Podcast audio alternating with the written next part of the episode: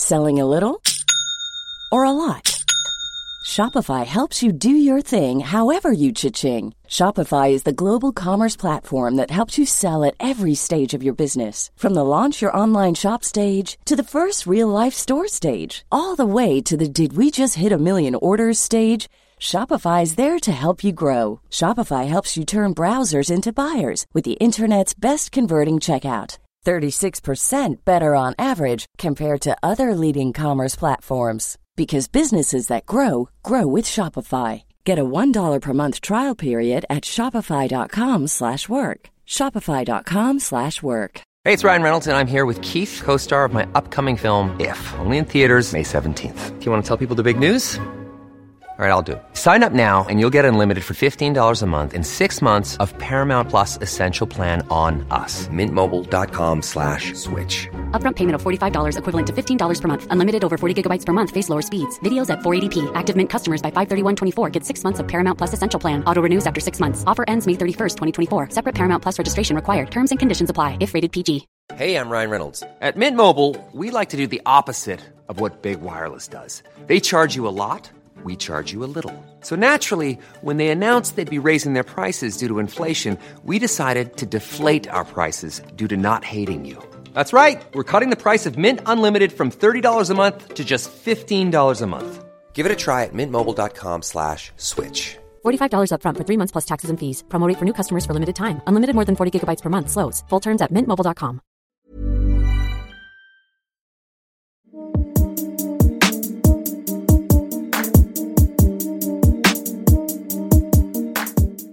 Hello and welcome to Second Chance, a podcast that explores the notion of second chance.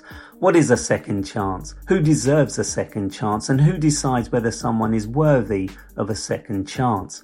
I'm Raphael Rowe, and in this episode, I'm joined by John James Chalmers, aka JJ Chalmers, a former Royal Marine Commando who suffered life-changing injuries from a bomb blast that claimed the lives of two of his close friends in Afghanistan.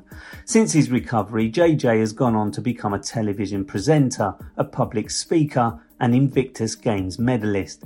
As well as being friends with Prince Harry, he has recently been confirmed as one of the stars taking part on Strictly Come Dancing 2020. I first met this man on a pilgrimage, believe it or not, a religious pilgrimage, they didn't want to call it, but it was for the BBC. And I admired this guy from the moment I met him because he has an extraordinary story. This podcast is about people's second chance. And the reason I wanted to speak to you is because I think you epitomise, you know, that very second chance in many different aspects, you know. But let's go back to the beginning. So you were a young man who was in the army and you were in Afghanistan. Tell me your story, JJ. So for people that don't know who I'm talking to, the hero, that's just one of your titles. You know, there's plenty more. I remember, I remember when we were sort of doing this pilgrimage weeks in, you kept referring to people as legends. That was one of those sounds I always heard come out of your mouth. Oh, you're a legend, man. But you're a legend in your own right. And that starts, I think, from an horrific incident that set you up in a way that you least expected. So please just share with us your story. Yeah, so I was a Royal Marine Commando. I joined the Royal Marines at the age of 17, straight out of school. And I served for, you know, a number of years, but the pinnacle of my career came in 2011 when I was 23 years old. And I've, you know, as you say, I was serving in Afghanistan. I was in Helmand Province, and I was right on the front line in the thick of it, which is exactly where I wanted to be. You know, I joined the Marines for a whole heap of reasons, you know, in terms of, you know, wanting to serve, wanting to give something to my community, but also, you know, that I suppose in some ways the sense of adventure and the challenge that comes with that. And, you know, I was really, you know, it was arguably, you know, up to that point, it was clearly the most challenging thing I'd ever faced in my life.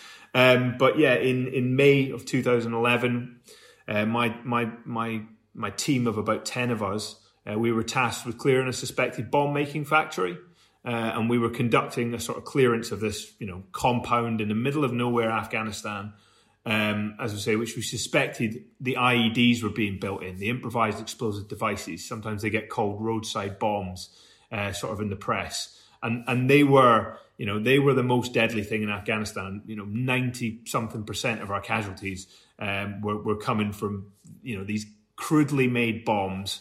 And when I say crude, I mean that they're made out of household objects, you know, bits of copper wire and ballpoint pens and fertilizer to make up the homemade explosives. But actually, they're quite sophisticated in the way that they targeted us. But on the flip side, they were completely indiscriminate. You know, it wasn't just guys like me that were getting hurt by these things. There was, you know, people on their way to work. There was farmers working in their fields and kids on their way to school. So, you know, as I say, our job was to try and shut down this factory so that, you know, these indiscriminate weapons wouldn't be in the area. Were you trained to dismantle bombs or secure the area so that people who were trained to do that could go in and do it? Yeah, exactly. So if you've ever seen the movie Hurt Locker, which is about the EOD teams, the Explosive Ordnance Disposal teams, those are the guys that will actually come in and dig the thing up or blow it up. But actually, they tended to want to dig them up so that they could get them out the ground, they could identify them, and they could sort of figure out who'd built them and how they'd built them. It was like CSI Natty Alley where we were. You know, they wanted to exploit them, as we called it. But in order to get one of these teams to come out, because you know there's only a handful of them, to get one, and these things are everywhere. So to get one of these teams to come forward to your location and actually clear something, you had to, what did we call it? We had to confirm it. So you had to confirm it by two means. And so that was either that you'd had like a positive sense on the metal detector, so you were fairly sure that you had like a large reading on the metal detector. But actually, what you really needed to do was get your eyes on it. So that was our job, to basically get down on our belt buckles, lie on our face, get out our bayonet or our paintbrush or whatever it was, and expose just enough of it that you could say, yeah, this is absolutely an IED, and not just a, you know, one of my friends spent an hour clearing one once and found eventually it was just a tin of tuna pasta. Or, you know, tuna chunks, sorry. And he was life or death. And then at the end, he was like, ah! So yeah, so our job, as I say, would have been to identify these devices and then get someone forward to deal with them. But, you know, ultimately we cleared this compound and deemed it to be completely safe because, you know, these things are so sneaky and they've got minimum metal content in them. You know, they're predominantly made out of wood, believe it or not. And even the amount of copper wire they've got in them is so small that a metal detector just doesn't pick them up. So they were so sophisticated. And ultimately we had to get lucky. You know, we were extremely well trained, but there's an element of luck because you've got to nail it every single time. And with a weapon like that, they just need to seed the ground with them, and it's all about rolling the dice basically. You know, every time we stepped out of our checkpoint, we were rolling the dice, and the more times you roll it, you know, the likely your chance of losing is, unfortunately. But you can't be paralyzed by the fear of these things. You've still got to put one foot in front of the other and continue. And so, yes, on this day, while we were searching this bomb-making factory, it was a Friday afternoon in Afghanistan, 1:00. And, you know, the situation I'd been in that week, we'd been heavily kinetic. You know, we'd had a lot of, you know, we'd been fighting the Taliban back from our checkpoint. You know, it was as crazy as the 1% of war gets. But actually, that was completely normal. That was exactly where my life was meant to be at that point. So, you know, I look back on it now and it's quite extraordinary. But at the time, it was not extraordinary at all. What was extraordinary is what came after, which is bang. And the next thing you know, I'm lying on my back and I am in more pain than I hope to ever experience in my life again. You know, every single inch of me just felt like it was on fire, basically, which is not a pleasant experience, as you can imagine. This was you stepping on the IED. This was you being blown up at the location that you went to secure. Your roll of the dice had come in, as you say, JJ. Yeah, that's it, essentially. Now, the one thing is I hadn't stepped on it. No, my friend had stepped on the device, so it went off underneath his feet. And tragically took his life. And when I say it took his life, you know, whilst our guys, you know, and I'll get onto my part of it, but whilst our guys who responded to it, you know, there were two fatalities right there and then that were Marines, and then our Afghan interpreter later died in hospital as well. But the guys that responded to it, you know, and about half of our multiple of 10 were injured, or, you know, and then the other half were still alive. So, you know, it was serious odds that they were fighting against. And they tried to, you know, they did first aid on all of us, but on these guys till the helicopter came and they were gone. But in reality, they had lost their lives immediately. You know, the magnitude of this explosion and the area that we were sort of caught in, these guys stood absolutely no chance. And it just, you know, it took their life immediately. But as I say, I was talking to them. So I was just that little bit further away, maybe as much as 10 feet, but maybe a little less. And, you know, when these explosions go off, they come from the ground because that's where they're buried. And they kind of come up in a sort of conical shape and like an ice cream cone shape. And they chuck all that rubbish that's buried on top of them. And this is, you know, the height of summer, 40, 50 degrees heat. The ground is baked so hard, it might as well be concrete. And so when this stuff goes flying, it, you know, it's going at hundreds of miles an hour, and that's what hit me. I just got, you know, bludgeoned. You know, it's like an old world stoning is what it was. But I was just getting battered all in a split second. And it did the worst of the damage to my arms, but it did my legs, my face, my neck was broken. Obviously, my eardrums were burst, you know, the lot. I had a sort of a decent A4 piece of paper's worth of, you know, listed damage done to me. But, you know, I survived. That's an incredible story. And to recount it, what does it feel like? I mean, you've told this story, no doubt, many times, but I can imagine recounting this moment in your life, which has pivotally changed your life dramatically in many, many different ways. What does it feel like telling your story every time you tell your story, JJ? Because I'm sure you don't become complacent and you don't become, I mean, you probably become less emotional, or don't you? I don't know, because you lost a number of colleagues that day, and also what sounds like the job that you'd always wanted to do, the work that was important to you, the making a difference. I suppose, first of all, it depends who I'm telling the story to.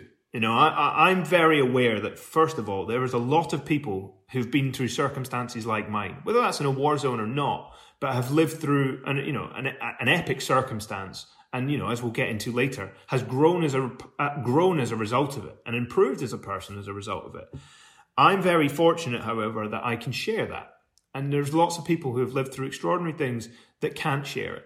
And so there's a lot of benefit that comes from sharing it, whether that's, you know, an understanding of, you know, the situation that we were in, a better understanding of the Afghan conflict, what it means to be in the armed forces and the truth, you know, or certainly my truth of what it's like to be, you know, serve in the military, but also, you know, the positivity that can come out of something so atrocious.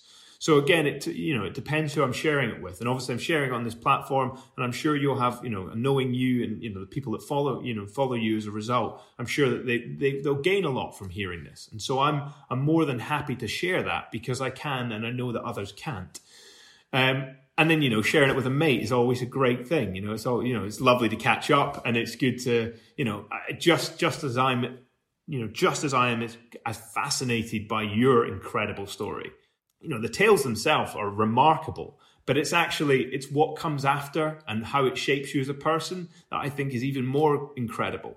Because on the surface, you would look at mine and just think mine is a story of pure tragedy, but it's not, because, you know, so much good has come as a result of it, because I've changed physically and my life has changed so much, but I'm still the same bloke that I was back then.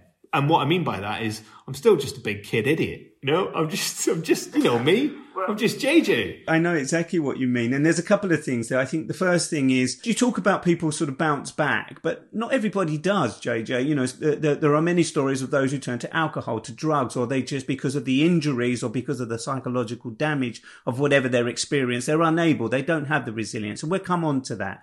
But do you feel that there is, given people lost their lives on that day and you survived, have you ever felt that once you recovered, and I know the story of your recovery, and again, it's another remarkable story where they had to rebuild you, but do you feel that you found that deep resilience within you in that hospital bed because there was a bigger purpose than you just surviving? So I was in a coma for about a week after I'd been blown up, induced coma. They flew me back to the UK, So I woke up in Birmingham. And by that point, you know, to put it in some sort of term of reference, they'd done the first fix of my body, e.g. they'd fixed my bones, and they kind of, rebuilt parts of me, my elbow and things like that. But my body was still full of wounds and full of holes. So there was still a lot of plastic surgery to come, still lots of work, in fact, years of work. But in that point in time, I woke up in ICU and, the thing you got to understand about being in a coma is that I closed my eyes in Afghanistan and opened them. Like it was like a blink. Now, I knew roughly what happened to me because I could remember the point of being blown up. But really, I just blinked and I was in a different room and I was in a hospital. Now, I could appreciate I was in a hospital, but I thought I was still in Afghanistan. I thought it was maybe an hour later. But reality is this is a week and I've flown halfway around the world. So it took me a few days to sort of gain my bearings and get used to this, the fact that, as you mentioned, even that my career was over. I was in a very dark place that I all of a sudden I'd gone from being as physically fit as I'd ever been at the pinnacle of my career to now I'm a head in a bed, just being fed through tubes, being washed and, nursed by, the healthcare workers and my family, my incredible wife. So I've never been so dependent in my entire life. And so it was, it was horrible. And I was in so much pain. It was horrible. But after about 4 or 5 days or something like that, as I lay there kind of staring up at the sky, I kind of started to piece things together. And I remembered when I was blown up, there had been a point when I was lying there and my friends had given me first aid and they'd done everything they could for me. And they said to me, JJ, that's all we can do for you right now, mate. We've got to go deal with the other lads.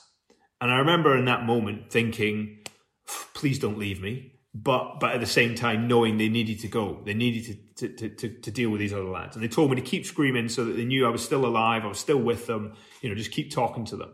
And screaming when you're in that situation is a natural instinct. So that was all right. But what the important thing about that was that it meant that, 2 weeks later when I was, finally sort of putting pieces together, I thought to myself, well, if they said there's other lads, where are they?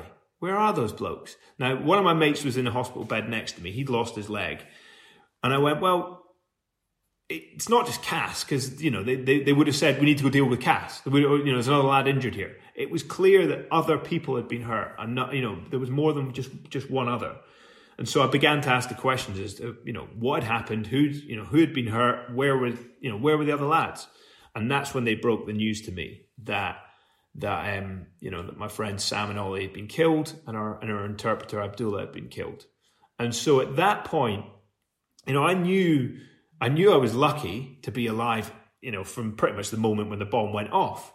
And at that point, that's when I decided, you've got two choices, basically. You either lay in a hospital bed and you feel sorry for yourself, which, I'm not inclined to do anyway, because it's a miserable place, hospital.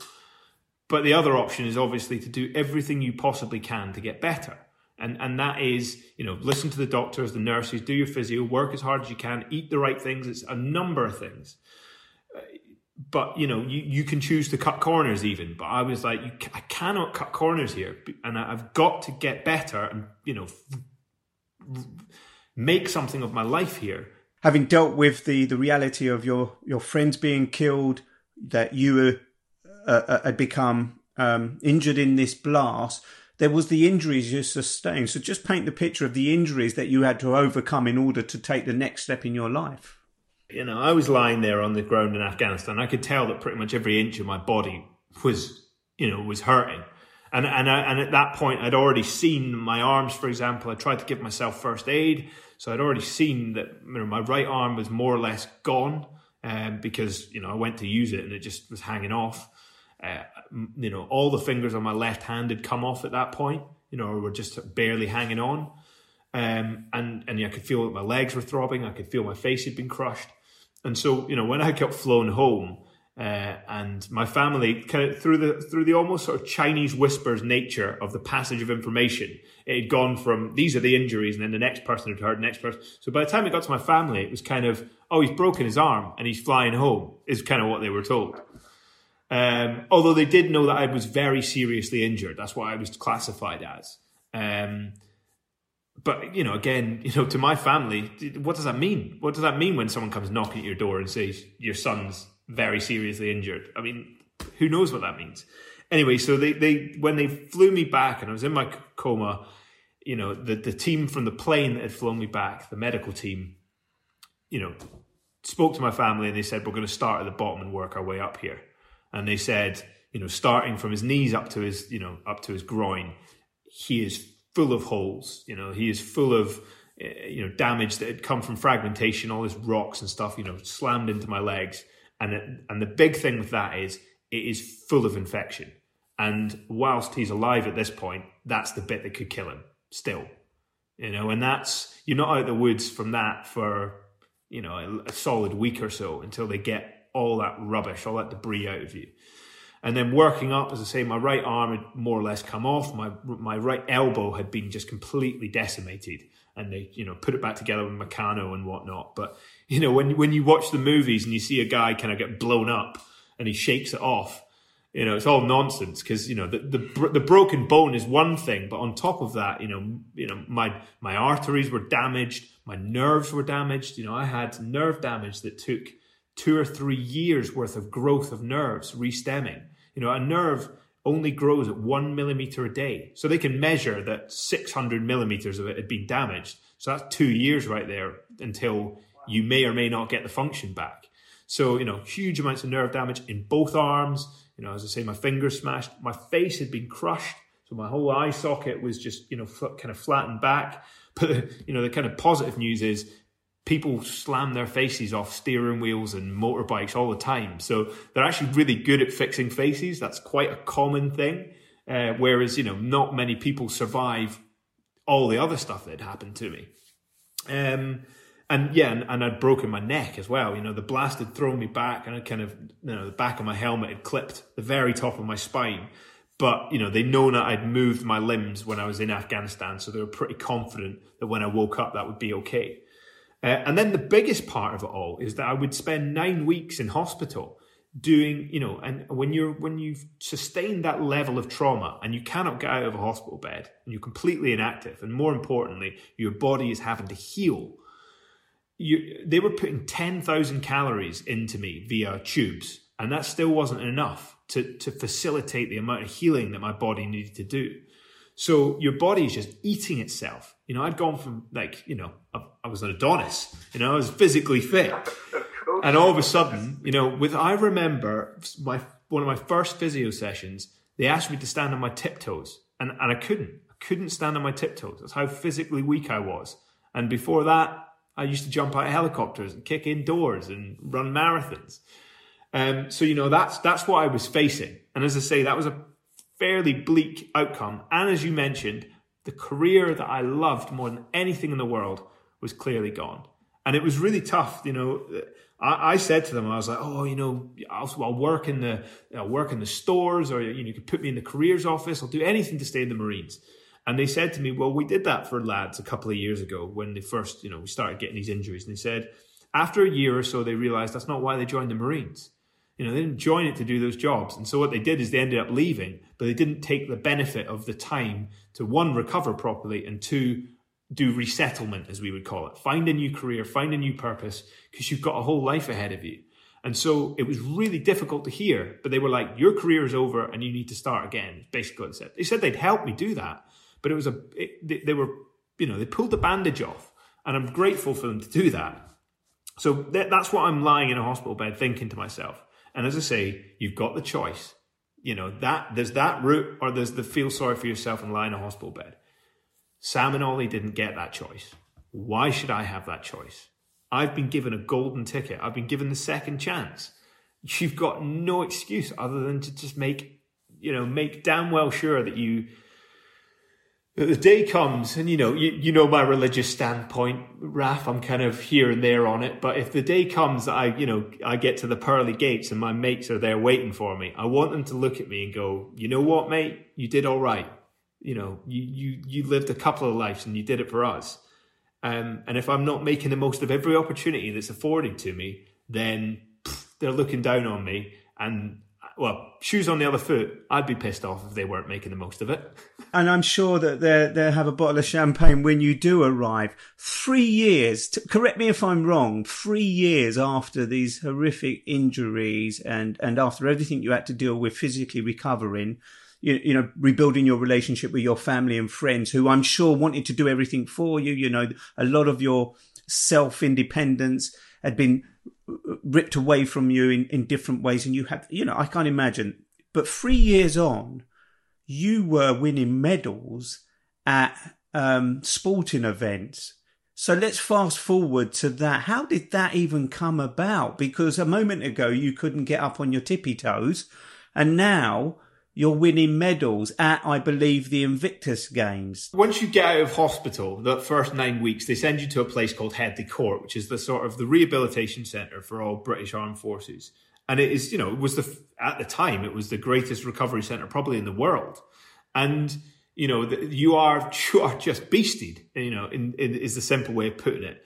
You know, the days are broken up. You're there for sort of 4 weeks and your days are broken up into everything from, you know, just simple circuit training to, you know, absolutely tailor-made weights training and whatever it is, you know, physical sort of gym time that is built to, you know, each individual. They look at you and go, well, you can't do that, you can do this, you do this. And they find a way of thrashing you. And then on top of that, you're doing physio, you're doing occupational therapy, you're spending time with social workers, you know, you're seeing a mental health specialist. You know, they're treating the entire person. But the other thing is it's just full of blokes that are doing the exact same thing and might have been doing it for 2 or 3 years before you. And so you can begin to see the guy that was you 2 years before. And now he's thinking about going to compete at the London 2012 Paralympics. And you're thinking, all right, well, actually, you know, there is opportunities here. All these doors that have closed, there's suddenly, you know, there's probably more doors than ever, particularly at that time in history when, you know, the things like Help for Heroes is sort of now matured and opportunities, you know, people, the outpour of public support was the greatest that it ever could be. So there was amazing opportunities, you know, from charities in particular to support us and have us take on new endeavours. And so the Invictus Games came at a point, you know, Prince Harry formed the Invictus Games in 2014, and we just thought it was going to be like a sports day. Now, obviously, we know now that it's, you know, it's an all singing, all dancing on the BBC. You know, it was one of the, you know, largest adapted sports competitions in the world. But, you know, we were all kind of, you know, we were all physically fit again to some degree. But we were circling, you know, we were sort of, well, we're all kind of fit again, but what do we do with this? And also what do we, you know, we were in the business of proving to ourselves that we were better, I suppose. You know, we needed that mission, that goal, that thing which the military gave us in spades. You know, we literally had a mission that day and I was out, you know, trying to succeed at it. And so I needed some, you know, I needed a big shiny carrot to sort of chase towards. And the Invictus Games just fell in my lap. And so I took up cycling, you know, recumbent cycling, which is sort of specially adapted trike that I ride, powered by my legs, but, you know, I kind of laid back when I'm riding it. And that was it. You know, I was just, boom. I suppose two things happened. One, I was quite lucky. I was involved in sort of the promotion of it, which, you know, led to my career in the media. That kind of comes after. But the big thing from a physical point of view, I suppose, was that, you know, I had my mission, and so I had a reason to get out of bed in the morning, and I had a reason to beast myself, you know, and a reason to go, oh, it's raining today, maybe I should just skip. No, you don't skip. You don't, you know, you get out there and you thrash yourself. And that was me again. And so I was rediscovering exercise, I was rediscovering, you know, challenge, but I suppose what I was rediscovering more than anything was being back in a team, you know, wearing a British uniform again. And suddenly having something bigger than me, in fact. You know, I wanted to represent my nation. I wanted to do my mates proud. You know, and I wanted to be there to support them and be in it together. And you know, the other factor that drives me, other than the lads that I've spoken about, is obviously my family. And for that, the doctors, the nurses, everybody that's had some input to putting me back together. I wanted to go on this big, shiny competition that was on the telly, hopefully win a medal, which I did, and be able to look literally the moment that I won my medal and I was stood on the podium, I was looking up because my wife, my best mate's wife, the lad that saved my life were stood looking down on me from this, you know, from not in the holy sense. They were actually stood on a balcony looking down at me. They were looking down at me, and I had my arms around two of my best mates that you know had won with me, and I just that was it. You know, this was the moment that I could ride off into the sunset and go, something completely crap happened to you once upon a time, and look what you've managed to achieve. But you didn't just win one medal, did you? You won more than just one medal. So I won a gold medal in cycling and a bronze, and I also won a bronze medal in the 4x100 athletics. Now, my running career leaves a lot to be desired, but, you know, my cycling was, you know, I was just getting back to the levels of fitness that I knew I was capable of having, but hadn't had in a long time. And as I say, I was in this amazing team, and we were thrashing it. We were just... It was incredible. You know, they treated us like rock stars. And the other thing about it, I suppose, was that to see, you know, thousands of people lining the track or, you know, in the stands, it took my breath away, you know, and it made me so proud of, you know, of our country for you know, really standing up when we needed it. And you mentioned at the beginning that was created by Prince Harry, a man who I admire. You know, I never met him, just seen bits and pieces. But from a standpoint of view, I admire his stance, the fact that he's, you know, gone in his own path to make his marriage and family work. And as a parent, I think he's unbelievable.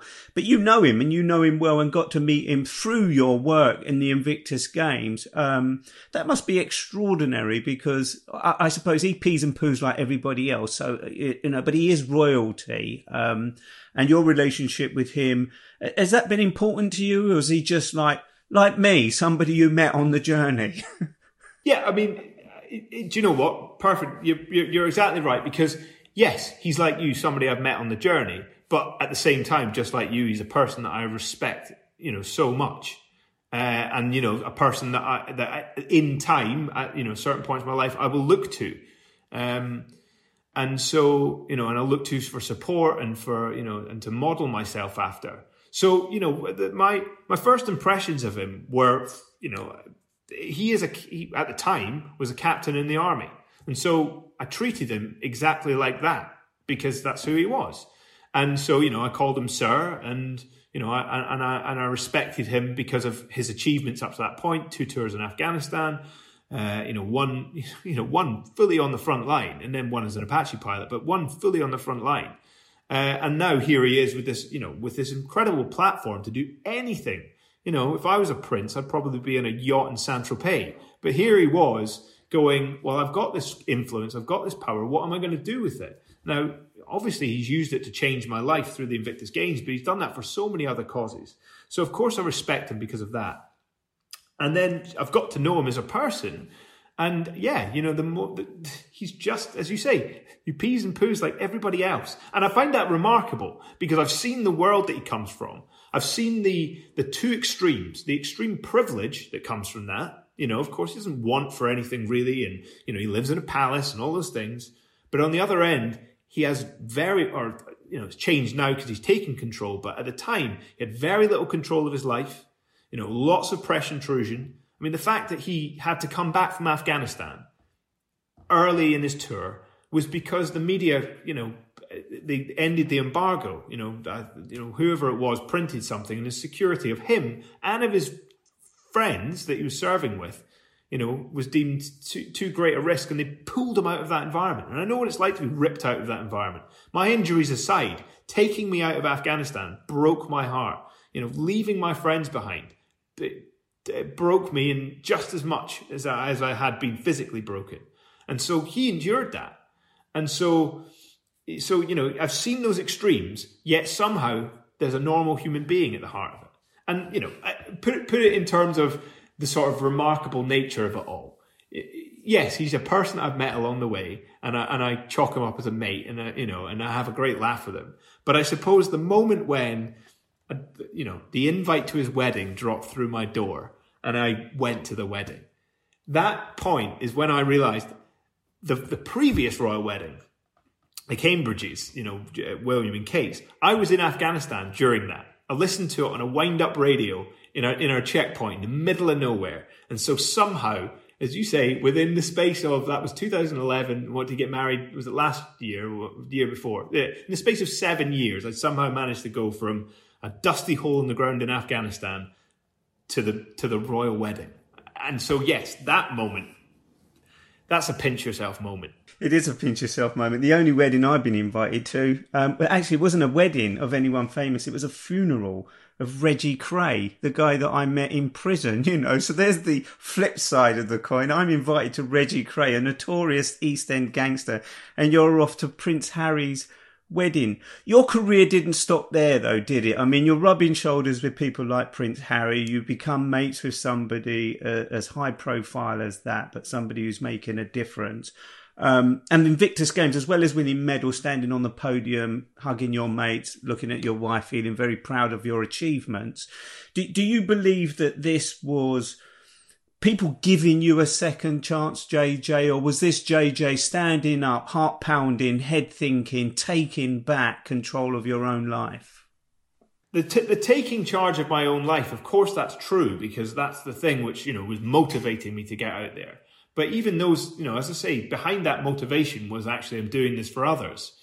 But, you know, the thing that I must make hugely clear is that I wouldn't have any of this if it wasn't for thousands of people that absolutely gave me that second chance, you know, and well beyond second chances. You know, surviving in the first instance only happened because of a handful of blokes, you know, and our medic has lost his leg. It happened because of a couple of 18, 19-year-old lads with a bit of first aid training saved my life. Boom, there's your second chance. Then a helicopter crew came and gave me a second chance. Then I ended up in a hospital and the surgeons gave me that second chance. And then I keep going through those stages, and I get pooped together by these hundreds of thousands of people. But on the flip side, that's why people talk about, you know, how do you have the courage to do what you did when you were in the military?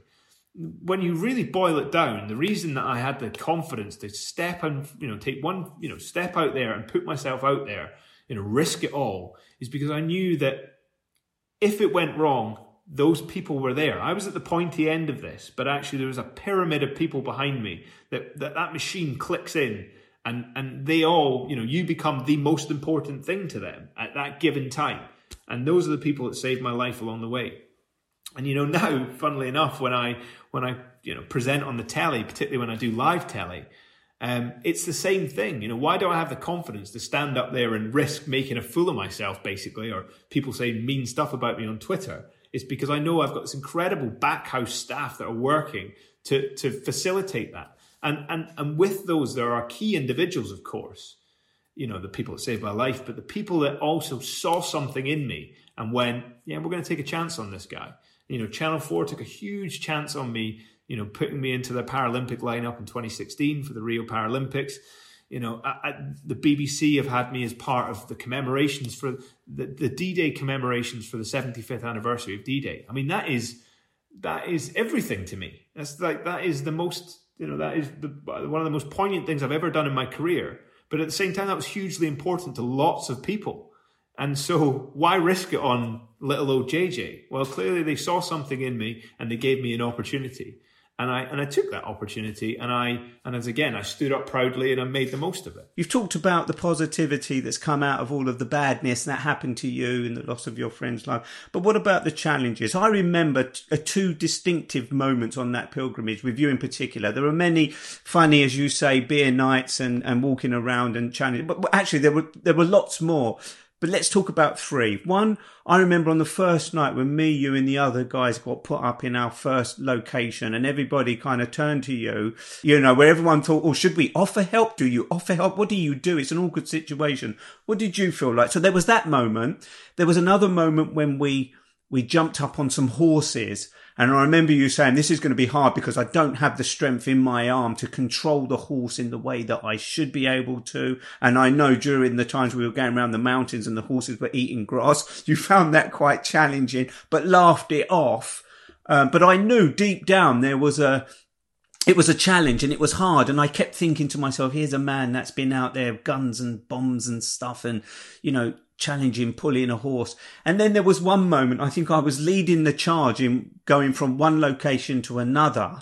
And then you just came running past me. I was at the front walking. You know, we had these moments where we all went off on our own and did a few kilometers walking through the heat or whatever. And all of a sudden I heard dump, dump, dump, dump, dump. Then there you are trotting past me. See you at the other end, Raph. And I was sweating and everything. So there were moments on that journey where I saw a different JJ.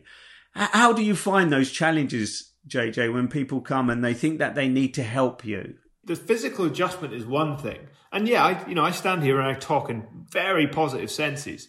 But, I find stuff to this day, frustrating things, which are, people sort of say, what do you struggle with? But it's the daft little things that get me. So the best example that ever happened was every year in the military, when you've been injured and they retain you in service. So you've got to understand, I was still in the military until I was fixed. But every year you have to go to a medical board where you sit in front of three doctors and they go, yep, work's still ongoing, have another year's contract, and here's what, and this is the plan. And so, the first time I ever went through that, I was quite nervous about them sort of, saying, actually, you're fixed out the door. And that was obviously not the case. But, as they stood there and they asked me about the sort of daily challenges that I faced and I explained certain things to them, the moment that it was absolutely just completely summed up was at the end, and they rubber stamped it and said, yep, clear for another year. I stood up, I turned round, and you're in full uniform and you have to march and all that sort of stuff. I turned round to march out, and the door had a doorknob and not a door handle. And, doorknobs are who invented a shiny metal disc to be the thing you have to, it's ridiculous. Anyway, I looked at it and I knew straight away, I'm not going to be able to turn that. And so I walked over and I started faffing with it. And one of these high-ranking medical colonels had to stand up and open the door for me. And that was it. That's those moments where you go, I was a Royal Marine Commando. I did extraordinary things physically. And now I can't even open a door sometimes. And those things happen to me every single day. And, my kids are growing up and they're getting heavier. And, I know the day that I will be able to lift my daughter up is coming sooner than it will for most people. She's 3 years old, almost four, and sometimes when I lift her, I'm going, this is getting too much. And so, there's that. That's where I am physically and frustratedly. But the other thing you have to adjust to is asking for help. In the Marines, we all help each other in the Marines. That's the whole thing. It's all teamwork, and you're all looking out for one another. But actually, you never really ask for help. Guys just kind of swoop in and help when it, that someone's there with a cup of tea or whatever when it's needed. But if you forget a bit of kit, you don't go asking for it. So, asking for help is really not in our nature. And it's not in men's nature either, Raph. You know that. When we look at the mental health side of things, it's because we're closed books and we're, and we man up and we get on with it. So adjusting to being dependent and asking for help was huge. But by the point, of the pilgrimage, yeah, I was determined that a lot of what we did on the pilgrimage, I suppose, was the fact that, I was putting a rucksack on, I was putting one foot in front of the other for 2 or 3 weeks or whatever we did. Now, don't get me wrong, I was carrying probably a fourth or a fifth of the weight that I did when I was in Afghanistan, and we were, even as hot as Spain was, it was still hotter in Afghanistan. So, it was still a step down from what I've experienced before, but the fundamentals were the same. And on day one, there was a little part of me that was like, what if I can't do this anymore? What if I've lost the thing which, defines you as a Marine, basically carrying heavy stuff long distances? What if I've lost that? And it took me a few hundred meters and I was like, I think I'm going to be all right. But it was all those things. It was the pulling the sleeping bag out and packing the bag. And it was, and you're right, I was going to do it myself. Or the challenge was going to be turning and going, can you help me here, mate? But we were a close-knit group, and I would have asked you guys for anything if I'd really needed it. And I can't think of any specifics, but I know I probably will have at certain points. What about the future, JJ? So you've gone from, Helmand in Afghanistan, Royal Marine, to medalist at the Invictus Games, and you're now currently doing what? At the top line of my profession, or what my business card would say, is I'm a TV presenter and radio presenter for that matter. But that's You know, that can't, that's plan A, but you've got to have a solid plan B as well, because we all know that my hair could fall out tomorrow and people could decide that they don't want to look at me anymore. You know, it can be fickle. And or, you know, I could mess up and I could rightfully have my career taken away from me. So, you know, so there are other things that I sort of do, but the pleasant thing for the time being is that the phone keeps ringing and I am able to function as a full-time presenter. So my mainstay sits within sports. I pretty much do everything except football. So obviously this year I should have been, you know, I should be heading off to the Olympics right now, and then onto the Paralympics after that. We should have had an Invictus Games this year. You know, I have been on a trajectory to work on those things since, you know, I landed my first real gig in the Paralympics in 2016, and I came back from that going, this is it. I love this. I love live television. I love the risk, the thrill. I love being at these incredible sporting events. And I also love the opportunity to shine light on human endeavour and great stories and know that it has this great social impact if it's done right. And so, you know, I've been lucky to go and work on the Commonwealth Games and the Winter Paralympics and, you know, a whole host of things within sport. The London Marathon year after year, that's such a wonderful event, you know, built around charity and as I say, this wonderful human endeavour. So that's what I want to keep doing, telling people stories. Just a couple of very pointed questions. What does Second Chance mean to you, JJ, from your own experience? You know, I'm very aware that I should be in a box in the ground. And I'm very aware that I'm not even on plan B right now. I'm on plan X. You know, I've tripped through a whole bunch of different scenarios. But, you know, the big thing that you learn from this experience is the benefit of hindsight and perspective. It's being able to look back at the experiences you've had and take something from them.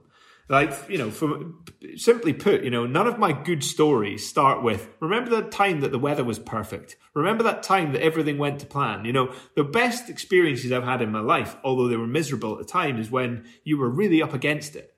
And you somehow pulled it off. And you failed at things. You know, you failed and you learned and you improved. And that's the thing about, you know, what... You know, whilst that's made me grow as a person, it has also showed me that I need to give other people second chances. And I've always been a forgiving person, in fairness, and I'm you know me, I'm pretty easygoing. But you know, I want to try harder than ever to help other people, and particularly to give people second chances, because you know whatever it is in life that they've failed at, you know, that you've got to realise that that's okay, and actually what they need is your help. And one of the things that we, particularly when I work in the Paralympics, the Invictus Games, and we talk about disability, for example, one of the things that holds us back is the fear of saying something wrong. You probably, you know, experience this yourself, you know, in other walks of life and other forms of diversity, but it's the fear of saying the wrong thing. So we say nothing. And actually it's because we vilify people for getting it wrong. And we don't just turn around to people and say, well, actually, don't say that anymore. Or that's wrong because of this. And you've educated that person and you've improved them as a person. Instead, we jump on them, we batter them, and we call them, you know, all sorts of cruel things. And that's not even giving people a first chance, quite frankly, let alone a second chance. No, it is so important. I totally agree with you, to let people make the mistake. And by making that mistake, you can help inform and correct or whatever. And that gives them a second chance to sort of come at it again. Now I know better, maybe I will, or whatever. But look, JJ, I'm not going to keep you any longer. I just think it's extraordinary. And as I say, on that journey we went on together, you kept calling people a legend, and I believe you've become, and you're creating your own legendary. So I can only wish you well in your career, and keep telling people your story, because I think, as you rightly said at the beginning of this, it kind of hits people who don't have to go through the same experience. Sometimes people are just depressed in their head, and sometimes hearing somebody with an inspirational, motivational story can be enough to make them think, actually, I can do something like that. They don't have to be on that trike making that race, but they could be behind the scenes preparing the bike for someone like you who got in it and rode it, or they could be behind that camera. I still believe that there is a place to give everybody a second chance in life. So thank you very much for joining me today. Much appreciated. Cheers, mate. You're a legend.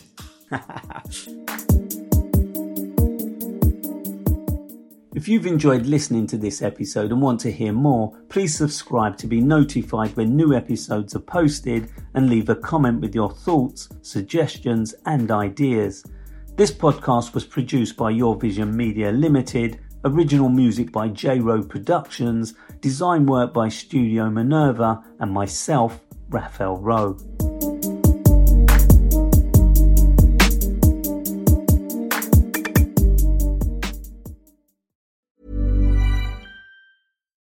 Why don't more infant formula companies use organic, grass-fed whole milk instead of skim?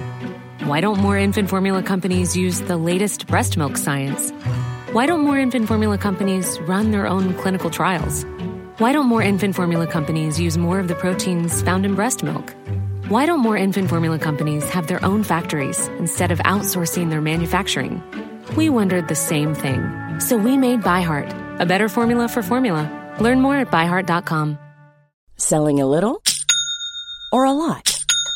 Shopify helps you do your thing however you cha-ching. Shopify is the global commerce platform that helps you sell at every stage of your business. From the launch your online shop stage to the first real-life store stage, all the way to the did we just hit a million orders stage.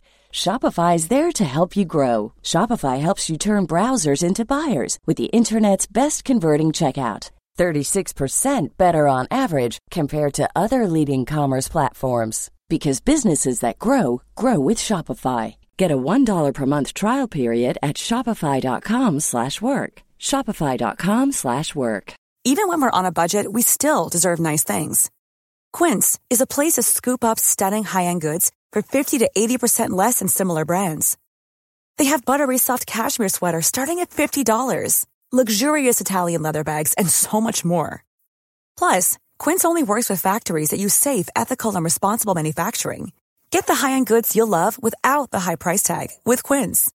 Go to quince.com/style for free shipping and 365-day returns.